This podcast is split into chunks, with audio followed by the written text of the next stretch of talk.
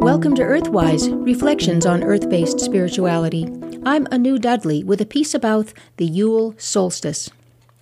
There is a famous site in Ireland, the Newgrange Passage Grave, that was built to capture the sun's rays during the solstice tide. The word solstice means sun stands still, and during this approximately 10 day period, the sun pauses in its annual cycle and the length of the days and of the nights remains static. Observing that the sun's movement came to rest during this time, ancient peoples built structures to focus the sun's rays during this darkest time of year, and did so for ceremonial purposes.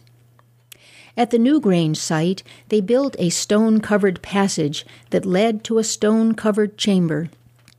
It was constructed in such a way that for nearly a week before and after the midpoint of the solstice, light from the rising sun passes through a narrow slot above the entrance and moves up the long, narrow passage into the heart of the central chamber.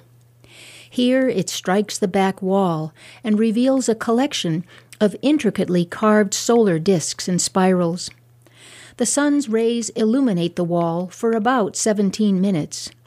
And then, as the sun continues to rise, the light slowly retreats back down the passage, finally leaving the chamber in darkness. There are many such sites throughout Ireland, as well as England, Scotland, and France, with similar structures in the Mediterranean region. Similar sites have also been found in North and South America and in Australia. Our ancestors' desire to celebrate the sacred elixir of the sun at this darkest time of the year seems to have been nearly universal. We don't know what stories or rituals originally accompanied these sites, which were developed during Neolithic times more than 5,000 years ago. Modern interpretations suggest that people, fearful that the sun would not return, performed sacrifices to the sun to cause it to reappear. But these ideas were suggested by people who have lost their instinctual connection to nature.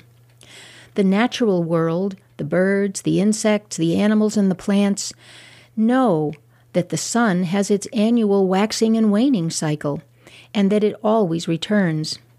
And aren't humans as knowledgeable and wise as the animals and the plants? Well, that point may be debatable, I will grant you.